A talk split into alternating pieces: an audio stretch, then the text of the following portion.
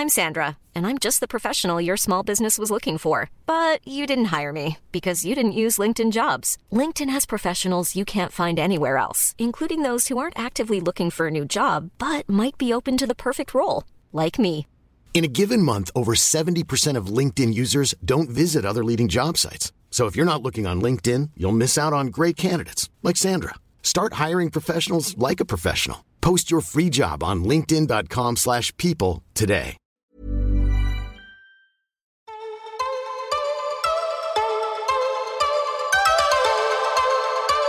This is DTC Growth Hacking with Rob McGray. Brought to you by Field Test. Advertising simplified.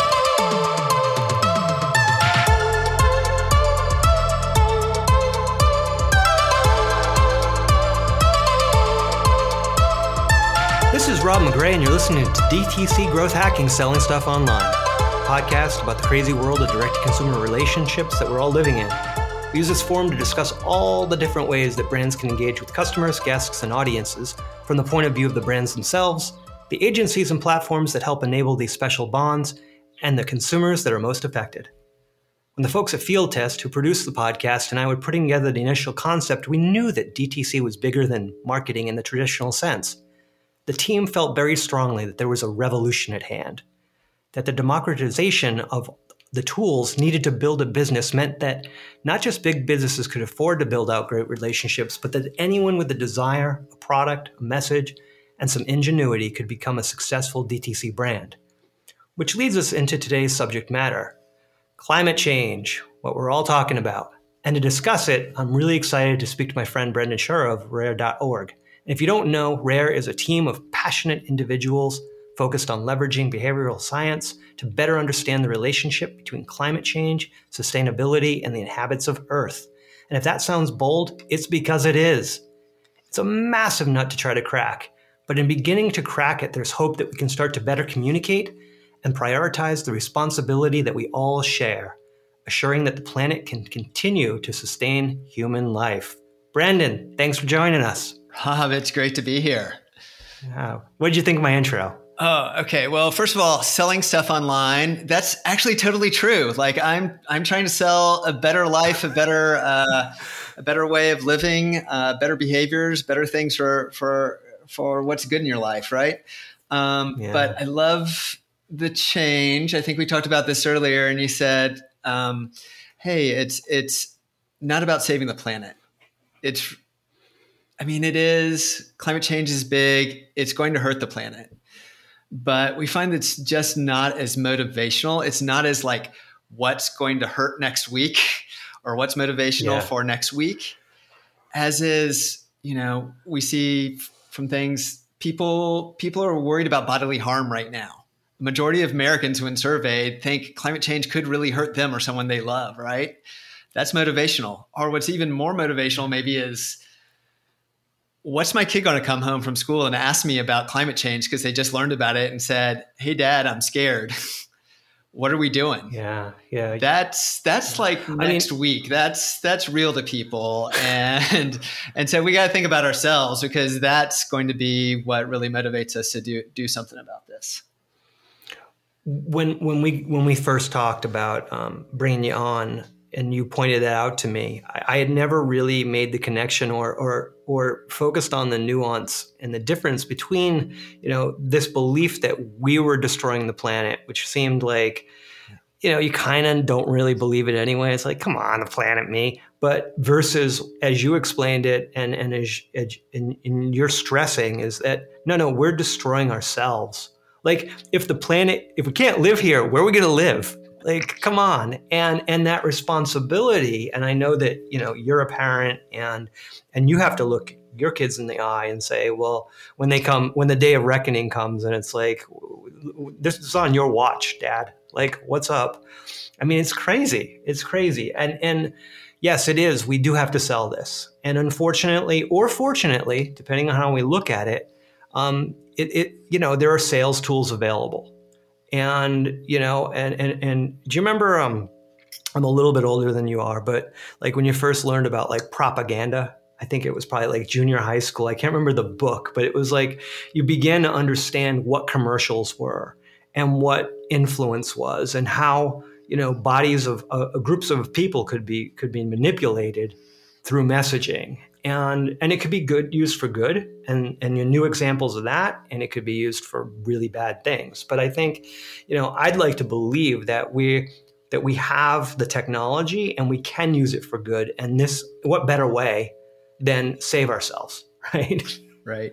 I mean uh, yeah uh, that's an awesome intent right? It's self-preservation. Um, and that's i think one of the big differences about moving into nonprofit is is that tendency to want to try to ennoble a project so that everyone feels like we're doing the right thing and really clearly focusing on what's going to be good for the business and good for the human being.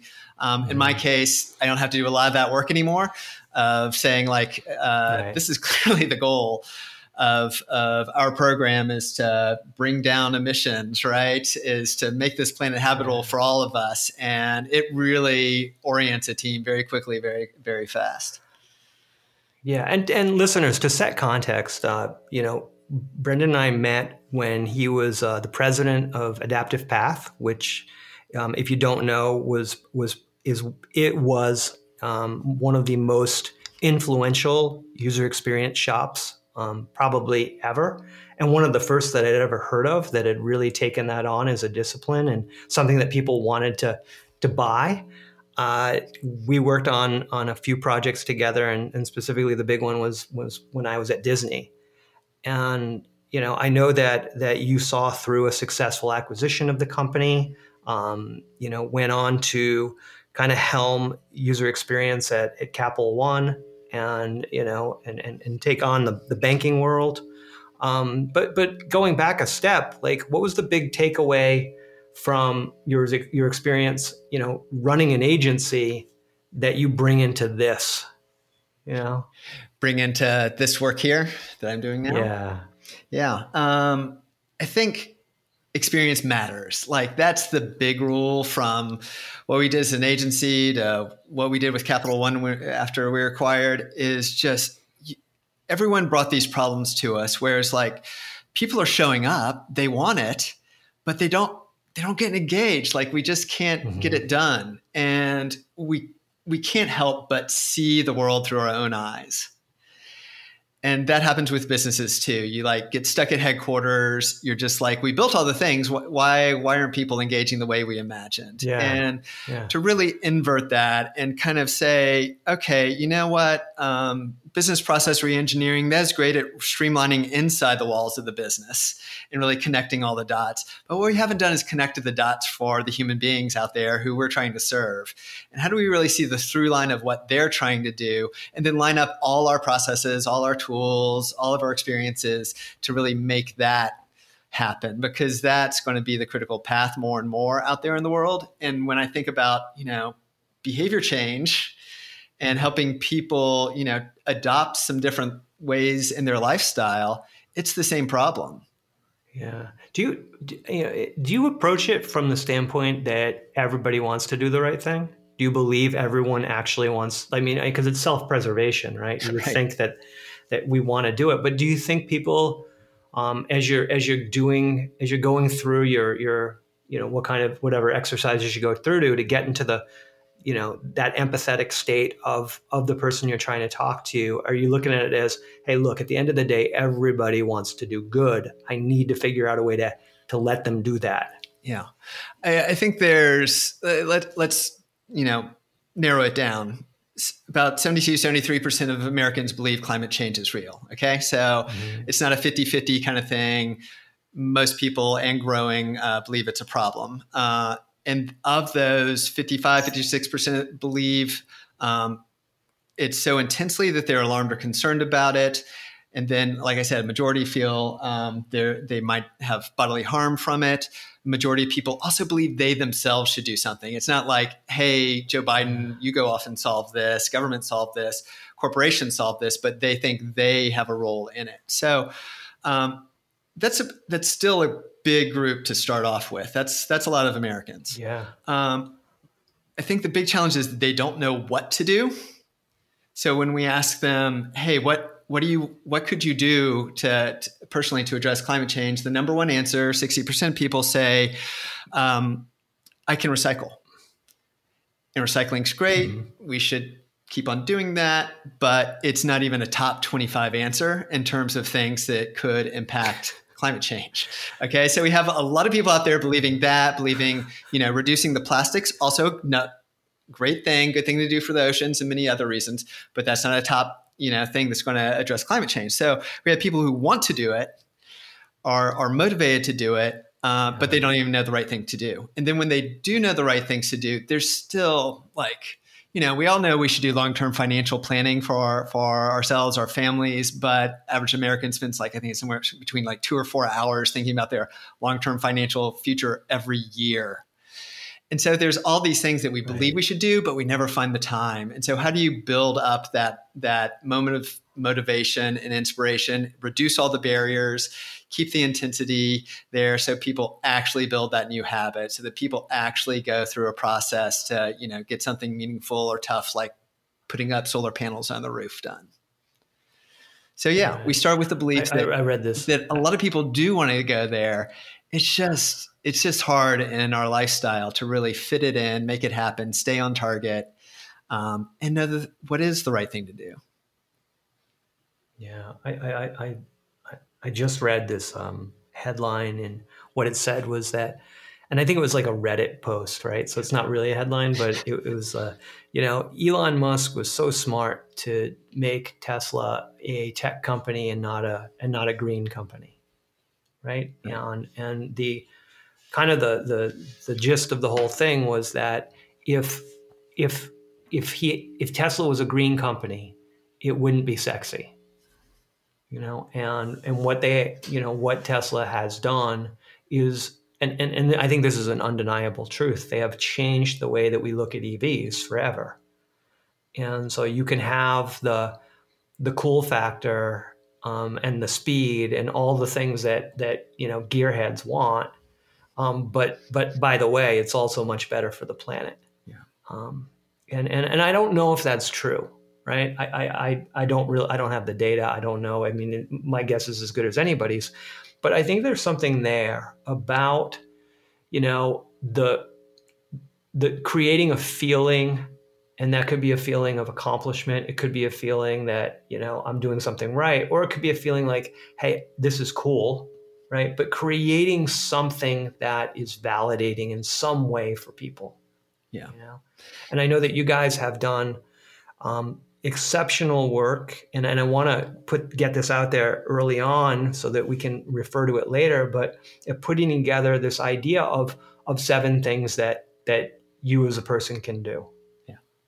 Yeah. So let's talk through some of those. Um, that's part of the magic. First of all, is that we did the research because no one knew what to do.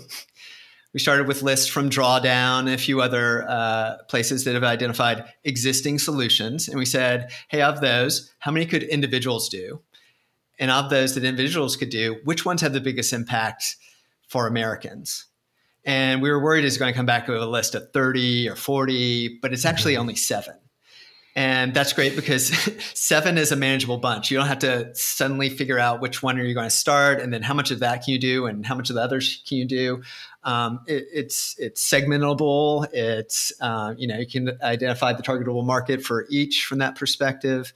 But let's talk through them. Um, one is adopt a plant-rich diet, right? Uh, maybe we should even call it a plant-rich meal because diet kind of uh, has a connotation with it, right?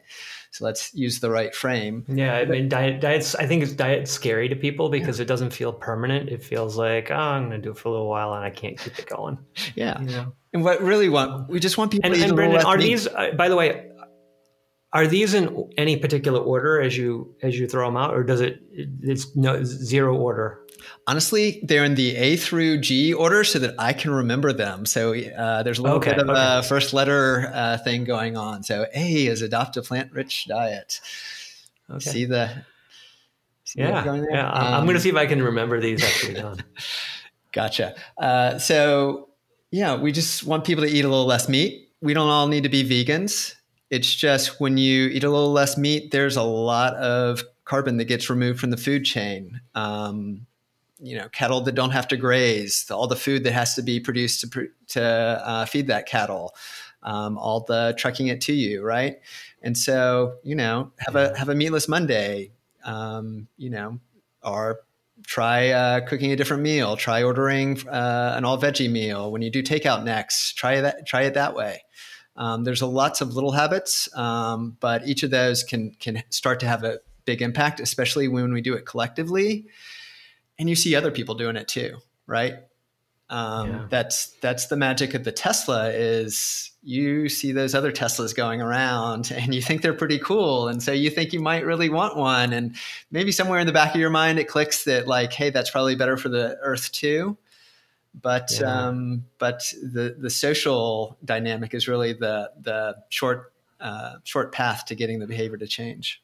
I went down this rabbit hole like a week ago of um, trying to figure out how healthy was the Impossible Burger, right? And and I ended up uh, I, I, read an interview with I think his, his name is Dr. Mark Hyman, right? And uh, and he explained, you know, essentially I'll, I'll condense, not super healthy, right? Right. And that in fact, you know, and he wasn't recommending you go eat a burger every day, but he was saying, look, if you go with grass-fed beef and you're and you you know and again you're not eating it with every meal but it's probably actually better for you and potentially the environment. And he went on to explain the process and all of the things that get you know put into this impossible burger. And you know and and you know and you look at impossible foods like their stock is crazy. Like they're clearly they figured out how to market this. Mm-hmm. um, but then again you know i mean I, I I wish that the people who made like zucchini knew how to market because there's like you know or or lettuce. Um there you know there's just nothing there there doesn't seem to be anything bad you know? Yeah but um yeah you look at how impossible burger is marketed and the first thing out the door is not like be an environmentalist. Right. In fact you know the number of people who count themselves as environmentalists have been dropping over the the, the last couple of decades right? And so they actually kind of sell this like very intense lifestyle of having a big burger and enjoying it and it happens to be you know no meat. And it, that frame works just like tesla is a performance vehicle. It's not a it's not for the tree hugger. Right right. Okay so we got um we got A. We got That's A. B. Let's go to B. Buy carbon offsets. Um, these are projects out there in the world that uh, either keep carbon from being emitted or sink it once it's out there in the world. So it could be like changing out cook stoves um, for uh, women in other parts of the world who have been using um, fossil fuels, and you can swap it out for a renewable resource. And those kind of projects then just remove carbon from being emitted. Um, we just don't think of when to do it, which is like, oh yeah, that that flight I just took, that mm-hmm. put a lot of carbon in the world. Maybe I should buy a carbon offset. It's actually much cheaper than when we when we survey people. They expect the price to be much higher than it actually is. So, you know, average American, I think right now it's uh, about fourteen dollars a month or so in terms to mm-hmm. offset your lifestyle. Wow. Yeah, I mean, I, I, I feel like for me that's one of those things where I, I, I I'm very undereducated yeah. on, you know, and and there was the big um, carbon credit movement mm-hmm. that that I never really I never really understood, and and and the the skeptic in me said this seems like this seems a little strange, like what's going on. Um, but I, you know, I, I think that the key the key about the way you've explained it and the way that you guys are getting people to understand it is is by providing that that very real example. Yeah. Like I can imagine, like you know, okay, if you replace those stoves, it's like okay, well, you know, I, I can. It's the same way if you said, you know, and I know we're going to get there, but uh, you know, if you were, I know how I I can pick, I can visualize exhaust coming out of the back of the car, out of the tailpipe, and if that wasn't to happen, what that might mean. Yeah. Essentially, offsets haven't been Teslaed, right? Right. Um, right now, they're mostly bought by businesses who are trying to reach their carbon net zero pledge um, to, to address their own footprints. And so no one said, but what does a consumer actually need? Only 2% of consumers in the US have think they probably bought something like a carbon offset in the past 12 months. And so no one's really looked at it and gone, hey, how do you how do you really make this into a consumer product? Not that you have to understand the science behind everything, but you get it enough, you understand what it and believe in it. It's it's been checked out and verified and trustworthy, and you feel great about about buying it. Right now, it's just kind of selling you math for feeling guilty about doing something. And again, that's not a frame that works really good. Uh, you have to feel great about it. It has to feel like you know you're, you're buying in something awesome that you want to tell someone else about. Not it's your your little indulgence payment on the side. When you're ready to pop the question, the last thing you want to do is second guess the ring. At BlueNile.com, you can design a one of a kind ring with the ease and convenience of shopping online. Choose your diamond and setting. When you find the one, you'll get it delivered right to your door. Go to Bluenile.com and use promo code LISTEN to get $50 off your purchase of $500 or more. That's code LISTEN at Bluenile.com for $50 off your purchase. Bluenile.com code LISTEN. Hiring for your small business? If you're not looking for professionals on LinkedIn, you're looking in the wrong place. That's like looking for your car keys in a fish tank.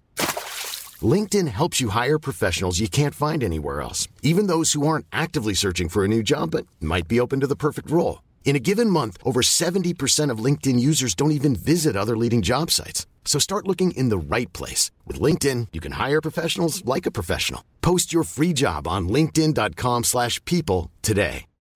Since 2013, Bombas has donated over 100 million socks, underwear, and T-shirts to those facing homelessness if we counted those on air, this ad would last over 1,157 days. But if we counted the time it takes to make a donation possible, it would take just a few clicks. Because every time you make a purchase, Bombas donates an item to someone who needs it. Go to bombas.com slash ACAST and use code ACAST for 20% off your first purchase. That's bombas.com slash ACAST, code ACAST. Millions of people have lost weight with personalized plans from Noom like Evan, who can't stand salads and still lost 50 pounds. Salads, generally, for most people, are the easy button, right? For me, that wasn't an option. I never really was a salad guy. That's just not who I am. But Noom worked for me. Get your personalized plan today at Noom.com. Real Noom user compensated to provide their story. In four weeks, the typical Noom user can expect to lose one to two pounds per week. Individual results may vary. Yeah, I, I heard uh, it, it, clearly. I listen to a lot of, um, um, I guess, podcasts and radio. But uh, I, I, this morning I heard an ad for, I think it was a credit card company, mm. and every dollar you spend, they they they they do an offset for you. Yeah, and it was like wow. And I don't know what the what the ratio was. Maybe it was like a penny to every dollar or something. But I was like that would add up pretty fast, actually. Yep. It's probably the 1% back for uh, Bank of the West. Uh, yeah. It's one of those. Uh, Aspiration Bank does a similar product as well. Um, but yeah, I think that's the natural integration into people's behaviors. That's like, okay, I just offset something. Okay, yeah. let's have a conversation about what that is now and why that's happening. And it fits into your normal you know mode of living out there in the world and associates now your spending with a certain amount of emissions that happen. So yeah. i think it's an interesting entry point into people's lives. Yeah and and also to your point you know uh, people are going to continue to use credit cards. Yep. You know? All right so we got a we got b What's next? C is contracting green energy. So you can sign up for green power from like your utility. There's uh, great kind of third parties out there like Arcadia or uh, Clean Choice Energy who, who says, you know, just just give us your login to your utility. We'll take care of the whole thing for you, tell you, eh, help you select what's the right mix of renewable energy for you, and help manage all your bills. And so I think that's a great example of getting more consumer oriented with solutions. So it's it just kind of feels like magic. Someone's taking care of it for you. Um, you can also go even further and put solar on your roof our community solar is a good option for folks who um, who uh, don't uh, own their own home, and it's sort of like you know Bitcoin in your backyard. You're gonna you're gonna eventually break even, and then you're going to start making some money over over the long haul. Yeah, I mean, I, I feel like um, you know in in in the tech crowds, solar has been you know gaining momentum quickly and you know and, and it, it, there is a certain level of gamification when you have a solar system you know uh, and, and, you kind of play around yeah. and you start to understand how it works. I mean the most exciting thing for me is like the fact that you could when you have the battery and you can um, you you're unaffected by what happens on the grid yeah. right? And uh, it's i don't know it's it's it's cool right? I think it's super cool. Um, and it's one of those things kind of like the the electric car um, where you feel you do feel good about yourself yeah. You know? yeah. When you I get mean, those working in combination you know yeah. with the solar and the ev you're you're literally driving on your own sunshine. It's yeah. it's kind of cool. Yeah. I mean i, I don't think we as a I, we've come to accept the power that comes into our house. I don't know if we think about where that power comes from very much. Not until it gets turned off, right? Not until yeah. not until you lose it. Um, but I, I, think it's an interesting question of how do we how do we make ourselves more mindful of, of yeah. that, those sources. Yeah. So okay. So we've got. Um, we got to D. Don't waste food, which is um, interesting. It starts with shopping smarter. So just being mindful of what you're actually going to eat and not overloading uh, the fridge, right? Or, or otherwise, storing it better so it lasts longer. That includes turning your refrigerator to 38 degrees um, is will really uh, extend the life of the food. And then once you've had the meal, once your kids didn't eat the, you know, all their peas, then uh, if, if it doesn't make sense to you know have a use it up day later if it's really got to go out in the garbage you really need to find your composting program within your community or your own backyard composting. That's what i do. Kids love playing with the worms. Um, it's become a fun thing. And um, because this is why it's it's so important is when you throw food in the garbage garbage can it doesn't go to the the landfill and just decompose. It sits there until it turns into methane, which is, I think, up to like 50 plus percent more or 50 times more potent than the normal greenhouse gas of carbon. Yeah. And so yeah. I think of it as like you've just put a methane bomb in the garbage when you throw the food there. Yeah. And, and to your point, um, and, you know, not everybody can compost, but I, I, suspect that most of us are within reach of someone who does. You know, whether it's go to the farmers market or wherever, like someone's going to take it. Yeah. Um, yeah, and it's helping yeah. helping people find these little things that overcome those obstacles of like, oh yeah, I do go to the farmers market and they do pick it. Okay, got it. I can do that. Yeah that I'm in process right now of getting into composting. So I've been doing like a lot of research and I haven't pulled the trigger yet. I've been trying to learn everything I can so I know exactly which like what I want to buy. Mm-hmm. Um, and, and how I'm going to use the what is it the black gold what I'm going to use it for and uh, you know I'm trying to and it, it, it's a whole world right it's, yeah. it's a whole thing that is uh you know, with, without, you know, besides the initial investment in whatever kind of bin you're going to have, like it seems to be all free. Yeah. yeah. Just happens. It just magically happens and you get black gold on the other side. So, yeah. Um, yeah, it's, it's just helping people with like smart defaults. Like, Hey, yeah, you, um, you own your own home. You know what? You should try a Subpod or you should try, you know, uh, here's, here's the most likely great option for you, but we have a few others if that's not not it. And so how do we help people yeah. through through those kind of fast decisions? Yeah. And then E, I, I think I know E. You want to guess it? I think it's EV. yep. Yeah. Electrifying your vehicle. So uh, Americans buy a car about every four or five years, but we're at the point where we're going to be hurting if everyone doesn't decide their next car is going to be an EV. And so, how do we make sure it's in the consideration set? It's something you maybe already pledged to do. You've already taken a test drive with a friend or whatever. So you're just, you know, presuppose that you're probably going to get an EV because that's how quickly we need to change things over. Do you have do you have data on that? The uh, what the mindset of of you know the, the general public is on that right now? Yeah i think it's uh, i think penetration is like at three percentage uh, percentage points right now the car market. You know projections are like okay it's just naturally going to go up into the teens but at the rate we need to go it needs to be substantially higher. So you know i think we're going to see incentives come out around that from a governmental standpoint. I think there's going to have to be a lot of investment in the one thing people seem to worry about, which is range. So how do you how do you have more mm-hmm. stations mm-hmm. out there uh, to charge up and charge up yeah. quickly? But also the benefits you get from EVs. I think people just don't realize. Like you worry about this range anxiety thing, and it never really happens that often. Really, that you're out on the road and you're like, oh my gosh, I need a charger. Uh, it's it's. Right more that uh, these wonderful benefits of like, oh wow, I never have to go get it serviced.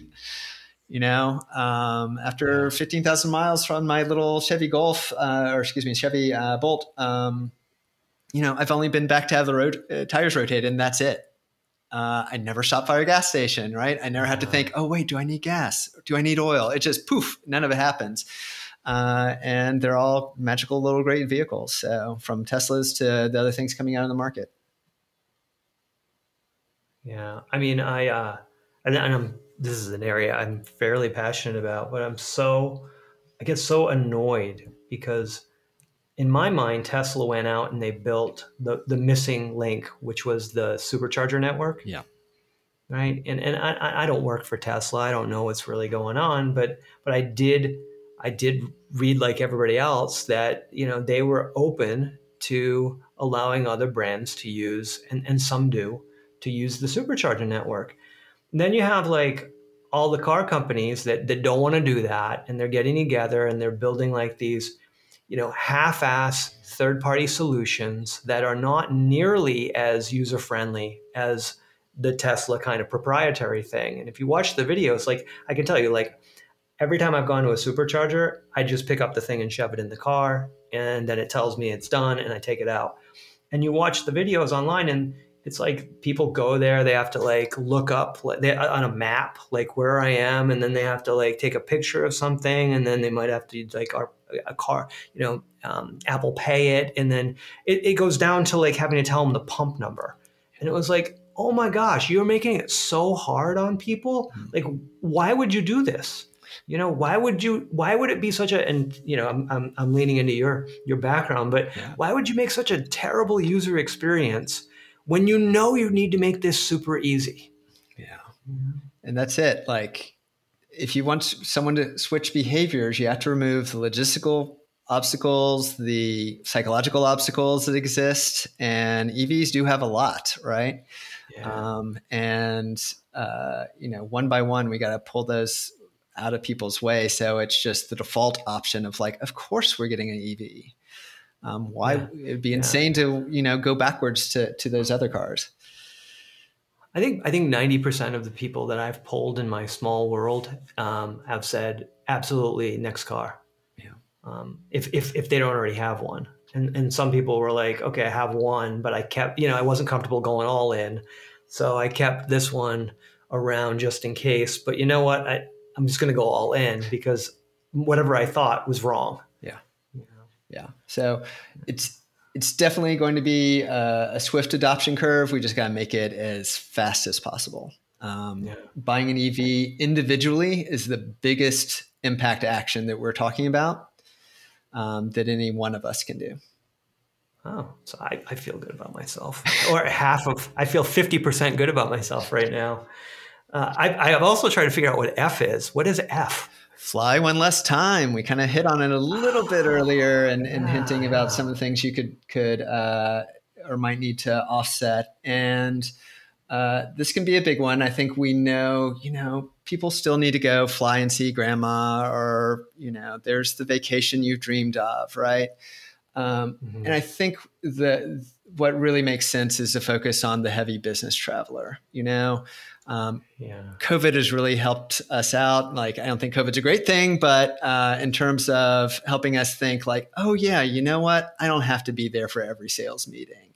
you know what? Right. We could send one person instead of the whole team to, you know, watch watch the body movement in the room and know, what people's. And we have a totally new way of doing business now, and uh, I think we just have to instill that norm now that it exists for business to keep the business travel down because let's be honest there's probably going to be a spike in travel as you know the economy opens up and people do want to move around and do that trip that got canceled uh, uh, during it's already happening. Yeah. i mean people people are suddenly flying again. You know you know what's funny? And um, I, I, was taking a i got my pilot's license and um, there's this uh, massive jet at the um, at the airfield that I was studying at, and um, it turned out that this this very big jet was owned by this very famous celebrity who I won't say their name begins with an O, and this individual was really like, you know, it, it, as a public person was very much like, yeah, we gotta save the the you know we gotta do this, we gotta do that. They're very like, you know, trying to be supportive of climate change and the joke at the you know at the airport was basically this person only flies on this massive jet. It's like three people on it, and it's like giant. And they knew, you know, because as a pilot, you have to know how much fuel's burning, and you could do the math in your head, and you could you could do the dollar amount and the gallons for you know back and forth to New York all the time. And it was like, wow, that's if that's in the top seven, like and this person is probably like a mate i mean just their footprint you know? Yeah. Um, uh, so many things to unpack there. Um, first of all yeah tight correlation between wealth and carbon footprint. Like if you have a second home if you have i think the super yacht is really the thing that kills uh, the super wealthy. Um, oh, yeah. uh, but even for us in the western world like americans have a larger footprint than anyone else in the world it's been there for a while, right? Other, right. you know, China's going to out emit us eventually just because of sheer population size, but we have a lot of responsibility in kind of the lifestyle we've built for ourselves and the need to really bring that within reason. Um, because yeah. really, with climate change, that's a really good point. Go ahead. Yeah, that's a, but that's a good point because I think a lot of people believe that you know, China is probably generating more damage right now. But what you're talking about is the entire run of the United States. I'm, I'm soon going back to like the industrial age, yeah. and, and China has only been doing this for a short, a much shorter amount of time. Yeah, I talk about it like a bathtub we've been filling up with hot water, right? the US has had the faucet cranked open for a long time. And then China just shows up really recently and starts pouring a lot, you know, a little bit more hot water than us. And I think we have this moral responsibility of like, okay, yes, you know, China needs to to hit peak and, and start bringing it back down, but we really, you know, we've put a lot of hot water into this bathtub, and it's mostly ours. Wow. Flying less, and then we've got the, the we're at G we're G, which is a little bit of a different one, but it's it's a multiplier of all the others. Um, I have two aspects I want to talk about, but first, get engaged. G, get engaged. When people see you doing these behaviors, they start to realize it's important. Like the biggest predictor of whether you will install solar panels on your roof. It's not your income, it's not where you live, it's whether your neighbor has solar panels. because they figured out like, oh, it's this is an important thing to do. Um, maybe you helped make it faster because you showed that you know you told them where to go or what some of the troubles you, you had or how's how's the right way to do it. But talking about it, showing it, seeing it, that's what drives it towards a new norm. We recently did some surveys uh, uh, and data gathering and polling in uh, Boston. And we asked, hey, you know, do you do this behavior? Do you think it's important? Do you think it's important for other people to do? And yes, um, everyone thought like high percentage points 50 60 70 percentage points that they thought is important to do these seven behaviors right but then we asked do you think other people think it's important for other people to do it it's kind of a weird question but like yeah. And it just drops. It drops like in half. And so we had this problem where we don't realize that each other thinks that these are important things to do. And so by by talking about it, by sharing it, by showing that you're doing it, it like that helps crush that that gap there. And then that's what really creates what we call a dynamic norm where people realize the world's changing and they better they better hurry up and adopt the behavior too. So how's how's the message being received so far? Like, you know, I, I, I don't know how, how you quantify it, but I'm sure you guys have some way yeah. to, to, to know if this is working. Yeah. Um, I'm really optimistic in terms of those those kind of variances we saw like it, in in the study I just shared those can be closed, right? It's not that people don't think it's important. It's not that people don't understand climate uh, is an issue. They do. It's it's first of all just this help people realize what's important and they respond to the messaging. Yes, you know, you'll find different segments feel differently about eating less meat or you know whether whether they can contract green energy or not. So so there's some some modulation in terms of who, who's approachable right away. Um, but there's a behavior that's accessible to everyone here uh, in yeah. terms of the list we have. Like everyone eats food, right? Salad isn't a new innovation. um, anyone can adopt it. And so, I, in early pilots and testing of the messaging, in terms of testing of early engagement, and we're having a lot of, for example, um, really good success with employers. Employers. Mm. Know that they can uh, continue to attract more employees, especially younger employees, if they have a sustainability program, if they're actually showing up and doing things in the lives of their employees. Um, and we also know with with pandemic as the economy opens up, there's a huge risk of people leaving their job they're at because they're going to start looking around. And so um, WeSpire, one of our partners that does employee engagement, uh, looked in a study and 57% of people are open to are currently looking for another job right? And that's that's a big number but it drops to about 7% when they believe their company is doing something purposeful. Really? and they see it happening in in their lives right? And so to be able to bring these seven behaviors but as perks or as benefits to your employees that really helps you know start to close that gap of like oh okay yeah we are doing something. This is this is an employer i believe in because we are trying to you know get solar. We're trying to eat differently. We're trying to do the right things. And so that's that's a channel we're seeing a lot of success in. Well, you know, it's interesting. I, I think we've reached um, the point where most companies are going to no longer be agnostic about these things. And I don't know if you you follow, um, you know, the Basecamp folks. Yep you, you, you, I'm sure you read about this thing, and you know, for those of you who didn't, and, and I'll paraphrase, but basically, the company made a decision that they they weren't going to pick a side on anything, and that it was a business, and it, it had nothing to do with politics or the earth or you know rights, human rights, anything. It was it was like if you're speaking on behalf of the company, you don't have an opinion.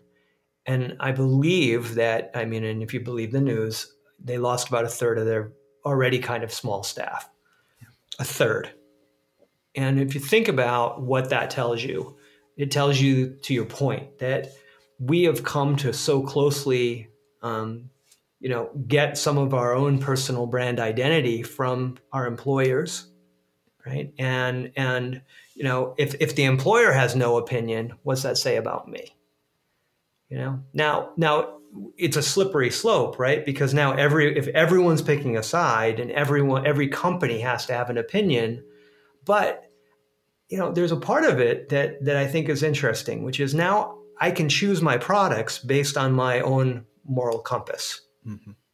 Right? And and so I'm not surprised that companies are getting behind these types of initiatives because you know, although climate change was commandeered by, you know, I, I, guess I can say this, the GOP as, you know, as a as part of a, a culture war battle. Yeah. Um, I think it's being extracted by these companies in a way and saying, no, no, this is just a thing that all humans have to deal with. And it has nothing to do with our politics. It has nothing to do with anything else. It's a it's a fact. Yeah. You know? Well, when you think think about it, I, don't know if this is true when you were young, but when my dad came home from work, he smelled like smoke. He didn't smoke, but everyone in the workplace smoked, right? Yeah. And companies eventually chose, you know, let's be on the right side of history and let's have a no smoking policy. Yeah. It maybe took some steps of like, hey, we'll have the the smoking area, the non-smoking area of, you know, the restaurant, of the office, everything. But eventually it became this moral thing, right? Of like, yeah, you know, everyone has a choice and they can smoke, but because it it hurts everyone. Yeah. You're not going to smoke any of it, like there you, you can take your smoke break right and um, and i think we're going to see kind of more more companies realize there's the right side of history plus there's the added pressure of uh, ESG investing, which is environmental social governance, which has seen a humongous influx of investment dollars. It's about a third of the investment market right now, where wow. there's more rules, there's more regulations, there's more things you have to live up to in these categories, and the measurements are going to get better and better. Where companies are going to look for um, you know, where can we find another advantage? And so, um, you know, it's called scope three in terms of what your employee base can can start to do, and can you affect those kind of, mm. uh, you know, it's it's a little bit of an externality of your your company, but it, it's not like your your manufacturing mill, um, but it's some of the the carbon that you're creating by being an employer. So how do you how do you help people, you know, reduce that? Yeah. You know, as we went through the seven, um, and we talked a little bit about this before. We talked about Schoolhouse Rock, uh, and and you know that I'd like to believe that you know it it helped um, a generation or maybe more, more than one generation, you know, get down like their their grammar and understand what a bill is. Um, you know, it was just a really powerful tool, and and I think about young people today and and the seven things right? And i'm trying i've been trying to like as you're talking i'm also trying to like come up with tunes in my head of how would you sing that? How how could you make that you know more catchy? And and i mean are you guys are you guys looking at, at that type of messaging as well? Yeah we've um we've looked at and played with gaming because that's obviously a huge you know that's that's a little bit the new schoolhouse rocks uh, and we're looking at also at content like uh, like video content, like uh, you, your Schoolhouse Rocks example. I think Schoolhouse Rocks helped do two things. Like it helped you tell know what was important. Like okay, yeah, knowing about the Constitution that's important, uh, and then made it sticky right? Because there's an yeah. easy way to keep it in your head of what's the preamble. Got it. Okay, I yeah. can sing the preamble, yeah. right? Uh, so and and that overcomes a little bit of a, a psychological you know um, obstacle. So we're, we're really interested also in the ability of content to create that new norm. Like how, how do i see rob out there driving his ev how do i see someone i respect um, doing something? Because it's it's not abnormal. It's not weird that he's driving the ev it's actually just part of life now. And how do we set yeah. that up? Yeah. I, I used to I used to believe that there were some brands that, you know, it didn't matter who you were, they did a slight change to how the world would view you, right? And so the example I, at the time, I was fascinated with Porsche. And, and I had this like little presentation I would do, and it would be like, I would show like three people standing at the ballet, right? And I would ask, like, what do you think this guy does? What do you think this woman does? What tell me about them. Right? And and we would go with stereotypes right? So if the guy was like a little overweight and and unshaven and wearing like a hawaiian shirt and shorts and flip-flops you know y- y- people would think maybe not super highly of this person right? Yeah. And then you do the same exercise but here comes their car right? And now all of a sudden he's like some musician right? right? And everybody everybody changed, and and they didn't change, but the association changed, and I think that EVs are there too, where now when you see somebody in an EV, to your point, you, you your opinion of them slightly adjusts, right? Mm-hmm. And and and you give, I think you give them the benefit of the doubt to say, oh, this person, there's part of them that's doing it because they care. Mm-hmm. You know, like they're being thoughtful And and I mean, of the seven, it feels to me like the E is going to be the front runner, right? I'm not saying it's the easiest because it's not, because it, it, it's it's an expensive one, yeah. right? Let's let's not joke. Like a Tesla is an expensive car. Even base model Teslas are very expensive. Um, but you know, volts, and there'll be more, and eventually Tesla will have a, a, a, what I would consider an affordable vehicle that people can get. But I mean, it will still carry that message. I think. Yeah. Yeah. Um, first, I, I want to say, you know, the Teslas do appear more expensive, but over the life of the vehicle, it's a Tesla S is cheaper than a Camry because mm-hmm. Uh, you're not paying gas, you're not having the same servicing fee, et cetera. Uh, I think that's one of those barriers in people's minds. And it's also a real uh, barrier because there's upfront costs, right? Instead of costs uh, distributed over time. But yeah, um, I, I, I'm onto you with the idea of the EV, it's very public, it can be seen. Um, and particularly with new, new technologies, the things that drive adoption, it's been well studied, are things like can trialability, can I try it? Observability, can I see someone else doing it? Compatibility, does it work with the other things in my life? Right. And so uh, EV sort of compatibility probably has a lot of things going for it. Um, you know, other than you just need to charge it up differently than the gas. That's the only thing that's really different uh, compatibility. Otherwise, you know, drives on same roads, works the same. Um, it's, yeah, it's it all fits. Yeah, and it's cool. yeah, yeah. I, I, was surprised when I when, when when we talked about the seven. I I thought that for some reason I thought that um, you know consumer technology and and and, and throwaway goods was going to be high on the list.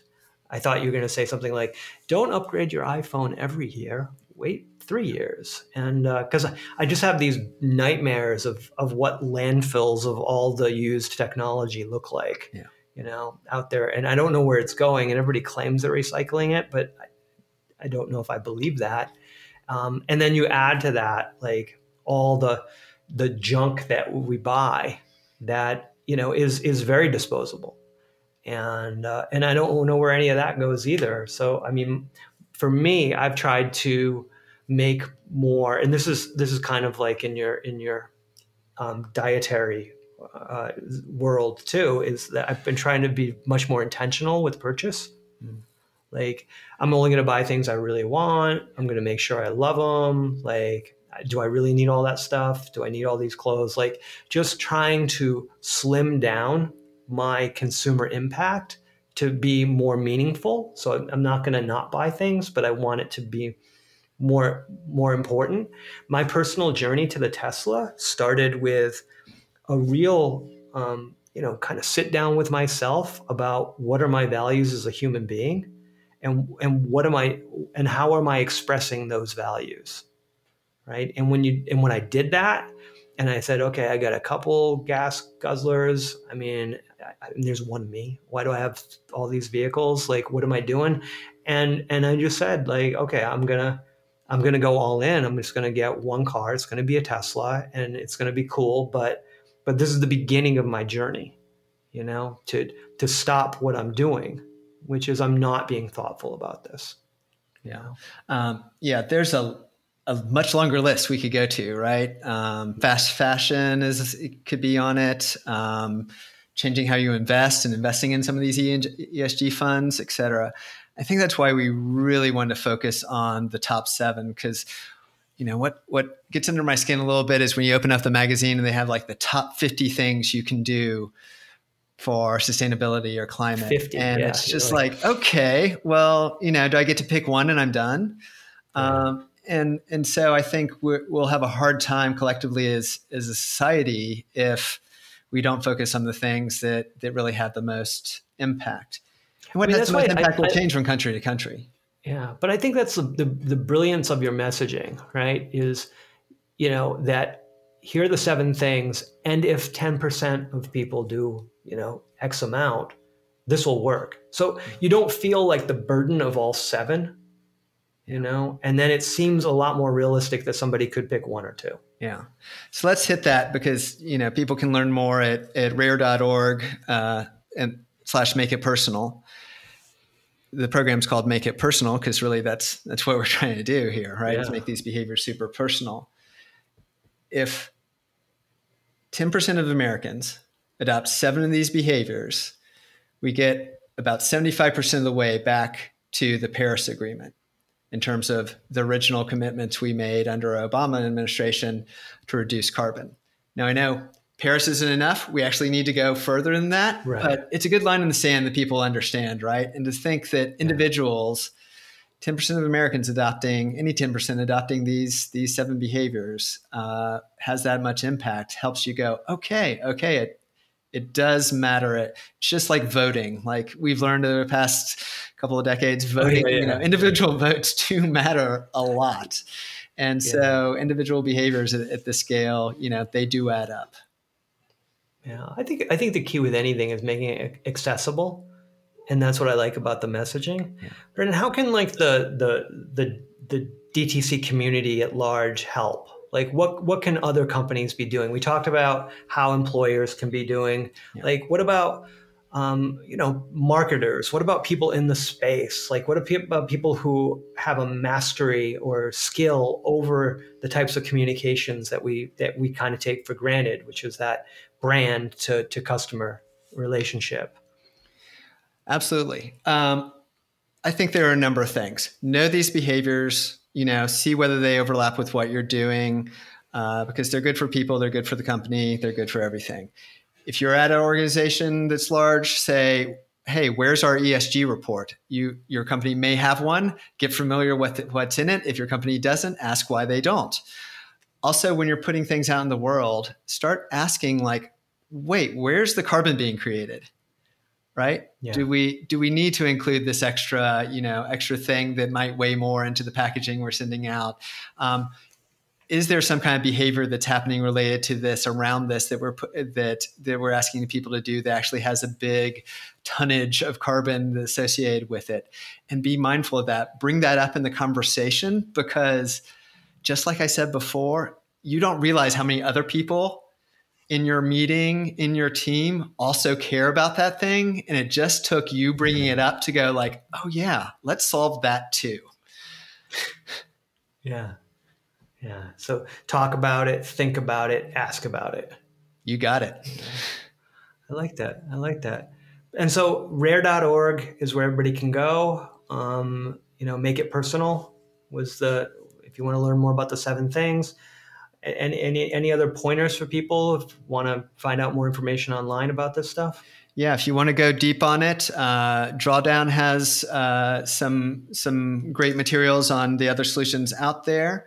Um, one of our uh, board of uh, trustees members, uh, John Marshall, just released a really great TED talk. Um, and explaining all the research he's done on the right framing, the right vocabulary to use with people so that they start understanding that this is important because you know the scientific terms just don't land with people but the ability to yeah. say you know there's there's a pollution blanket surrounding us and we have to do something for our kids because it's going to affect your backyard um, is such a more powerful framing than global warming. So um, take a listen to that as well. Yeah, I encourage it.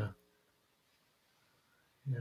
I just love it. Make it personal, take it personal. I mean, that's what's ringing in my head. Brandon, thanks so much for coming on and, and talking to about talking to us about this and educating us and thanks for doing the work. You know, I mean, it's it's it's so important and knowing how talented you are and that this is what you're spending your days focused on makes me feel a little bit better about all of it. You know? Yeah. Well, I'm on a mission, but uh, I'm asking you and, and the DTC audience to be on a mission too. Uh, so, like you said, ask about it, think about it, uh, and do it. Yeah. Listeners, just again, for full clarity, the you know the big difference here is you know, it's not about us destroying the planet. It's about us destroying our ability to live on the planet. And, and That's that's not the same thing.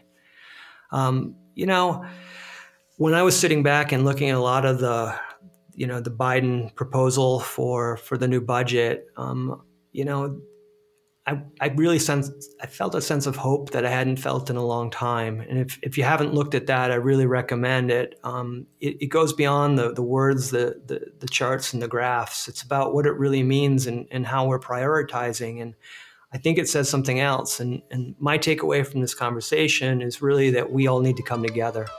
Um, and that organizations like RARE, um, they, they're leveraging the same tools that everyone else is using, and they're going to continue to do so. Um, like any of us in the space, they're going to continue to hone their skills and get better and better at better. And the better they get, the better we all get. So I would I would really recommend that you hop over there and you, you see what you can do. Um, as a, you know, just to quote P.T. Barnum, because talk is cheap. On behalf of myself and the entire team at Field Test, let's do this. Let's get real. Let's have fun. Um, let's let's save ourselves. Be safe, everybody. Thanks, Brandon. Thanks, Rob.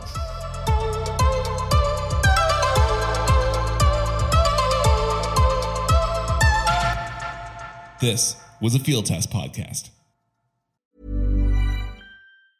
Mom deserves the best, and there's no better place to shop for Mother's Day than Whole Foods Market. They're your destination for unbeatable savings, from premium gifts to show-stopping flowers and irresistible desserts. Start by saving 33% with Prime on all body care and candles. Then get a 15-stem bunch of tulips for just $9.99 each with Prime. Round out Mom's menu with festive rosé, irresistible berry chantilly cake, and more special treats. Come celebrate Mother's Day at Whole Foods Market. Mom deserves the best, and there's no better place to shop for Mother's Day than Whole Foods Market. They're your destination for unbeatable savings, from premium gifts to show-stopping flowers and irresistible desserts. Start by saving 33% with Prime on all body care and candles. Then get a 15-stem bunch of tulips for just $9.99 each with Prime. Round out Mom's menu with festive rosé, irresistible berry chantilly cake, and more special treats. Come celebrate Mother's Day at Whole Foods Market. Target.